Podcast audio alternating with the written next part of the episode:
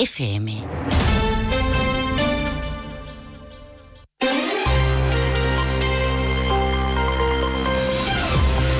Más de uno Jerez. Juan Ignacio López. Onda Cero.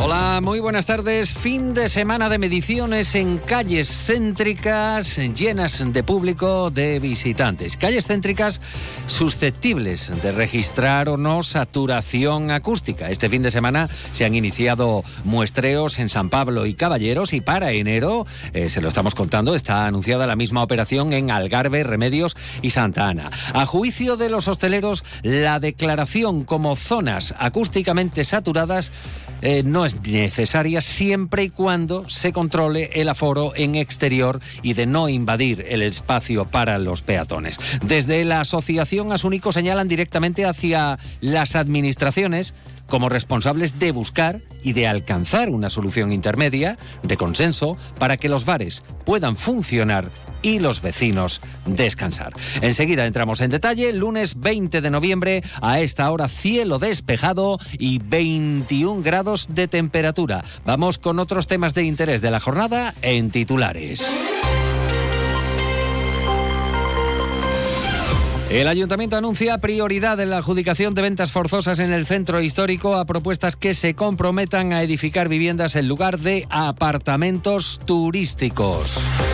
Vigilancia aduanera interviene 19 fardos de hachís ocultos en una embarcación deportiva en el puerto de Chipiona, con un total de 700 kilos. Expectativas interesantes de cara al periodo que se inicia precisamente esta semana con el encendido del alumbrado navideño. Hablamos de turismo, de turismo navideño y en cuanto a turistas, el gasto medio diario de aquellos que visitaron la provincia, incluyendo Jerez, fue de 91 euros con 50. Esto en el tercer trimestre del año. Lo que más valoran los turistas de nuestra tierra la oferta turística, paisajes y parques naturales, la atención y el trato que reciben. Antes de entrar en materia, vamos a conocer qué tiempo nos aguarda para las próximas horas. Para ello nos vamos hasta la Agencia Estatal de Meteorología. Javier Andrés, buenas tardes. Buenas tardes. Hoy en la provincia de Cádiz las temperaturas se mantienen sin cambios o bajan, salvo en el litoral mediterráneo donde suben. Se esperan hoy máximas de 24 grados en Jerez de la Frontera, 23 en Arcos de la Frontera, 22 en Cádiz y Algeciras, 21 en Rota. Mañana las temperaturas se mantienen sin cambios en el área del estrecho y bajan en las demás zonas máximas de 22 en Jerez de la Frontera, 21 en Algeciras y Arcos de la Frontera, 20 en Cádiz y Rota. Las mínimas bajan en la Sierra de Grazalema y se mantienen sin cambios o en ascenso en el resto. 16 en Cádiz, 14 en Algeciras y Rota, 11 en Arcos de la Frontera y Jerez de la Frontera. Hoy tendremos cielo poco nuboso despejado con algunos intervalos de nubes bajas, viento de componente oeste flojo, más intenso en el área del estrecho durante esta tarde. Mañana cielo poco nuboso con intervalos de nubes bajas por la mañana y brumas o nieblas, viento de componente oeste flojo, más intenso en el estrecho, girando durante la tarde a componente norte flojo. Es una información de la Agencia Estatal de Meteorología.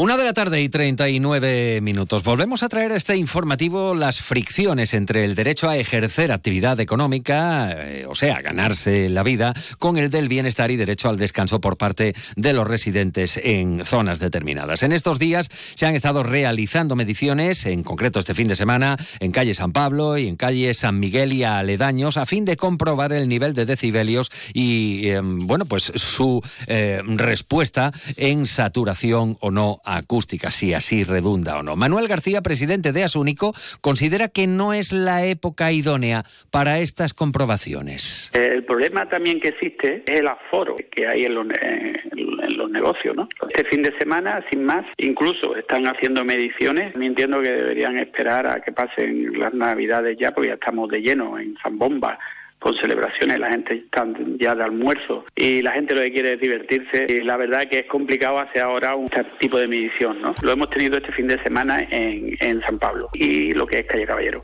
¿Qué ocurre? Pues que el aforo es pequeño, la gente en la puerta, esperando para entrar, Pero ponemos la lupa en otra zona en auge por el ambiente que se genera. Son calles igualmente peatonales y tienen nombre. Algarve, Remedios y Santana. En vuelta de pocos años, Algarve, por ejemplo, ha sido testigo de la marcha de algunas tiendas de confecciones clásicas, otras más actuales. A día de hoy son varios los bares existentes en la céntrica vía, algo que se ha extendido a las adyacentes Remedios y Santa Ana. Eh, difícil. Eh, la verdad que lo ideal sería buscar el equilibrio entre el derecho a, la vivienda o a, las personas que viven allí y también a los negocios, ¿no? Porque los negocios tienen que ganarse la vida la culpa la tiene la administración. Que los locales, eh, exceptuando algunos, muy pocos, no tienen espacio en su interior. Y aparte, si le sumamos que la gente joven le gusta la calle y además ya aprovecha esos sitios para hacer botellón, que se llevan su bebida, se ponen con el vasito en la puerta, lo que hacen es ese murmullo y esa aglomeración de personas delante de los negocios. Les venimos contando aquí en Onda Cero que hay previstas mediciones de ruido en estas calles anunciadas para el mes de enero, una vez pasadas las fiestas navideñas, y concluir en si se trata eh, o no de zona acústicamente saturada. Desde la perspectiva de la, de la patronal hostelera Oreca, el inicio de expediente para ser o no declarada ZAS no es necesario, siempre y cuando no se obstaculice la circulación de los viandantes o lo que es lo mismo, controlar la afluencia. Antonio de María, presidente de Oreca. Yo creo que no hacía falta declarar zona acústicamente saturada con el hecho de que la gente circulara, porque las vías peatonales son para circular, no son para permanecer, siendo susceptibles de poder generar molestia a los ciudadanos. Por lo tanto, allí lo que tendría que haber es prohibición de permanecer en la vía pública.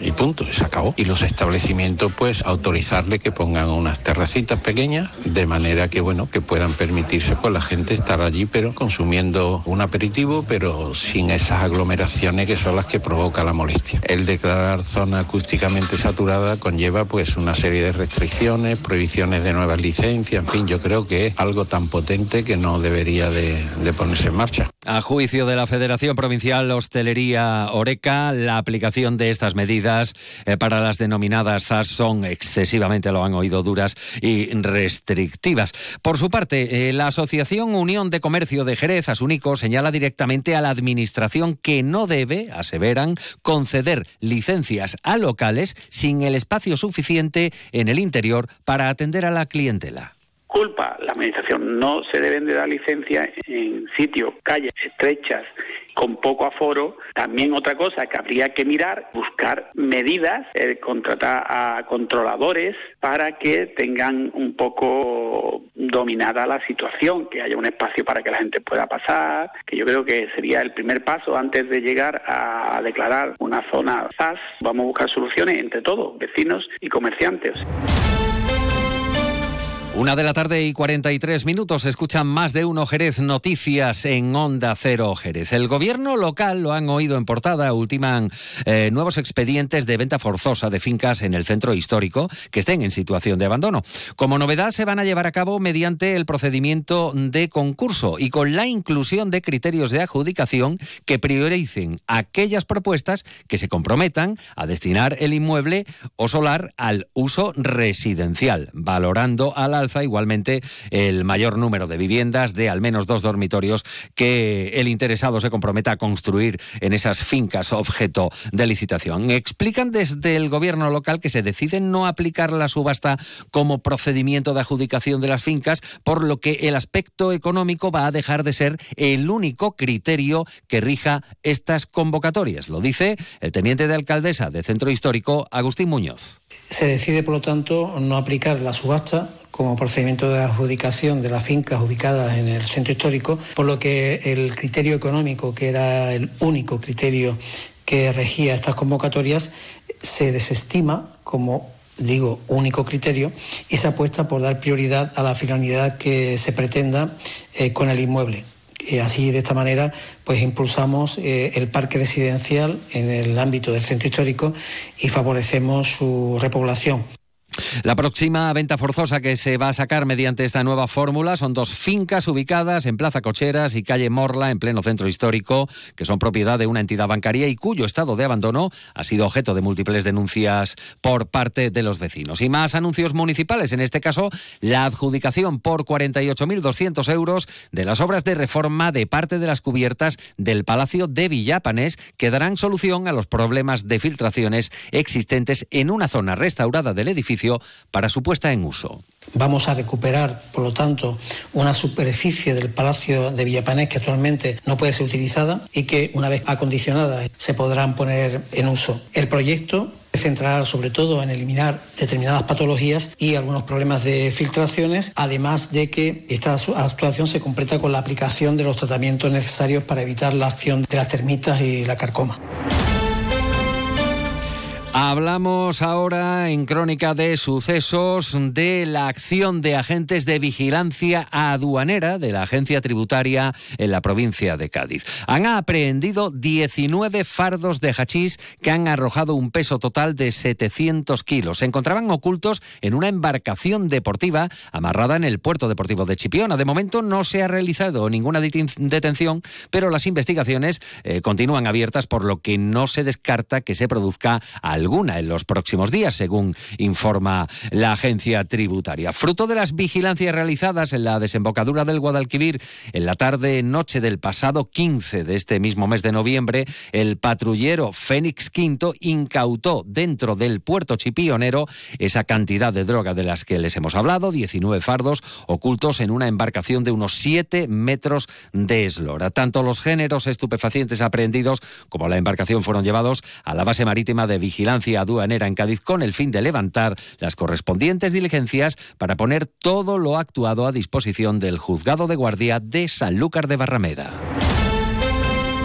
E iniciamos la semana en la que Jerez ya está ultimando los detalles de cara a un periodo festivo que se inicia este jueves 23 con el encendido del alumbrado navideño. Preguntado por las impresiones previas a este ciclo festivo, así ha respondido el delegado de turismo Antonio Real planificación en cuanto a seguridad, en cuanto a limpieza, en cuanto a que es también la información que vamos a tener. Todo eso, pues eh, estamos muy ilusionados a la hora de recibir a todos los visitantes porque de hecho ya hemos recibido muchas peticiones de personas que quieren venir durante, yo le diría ya, pues este periodo de Navidad tan esperado por todos que va a empezar a partir del día 23.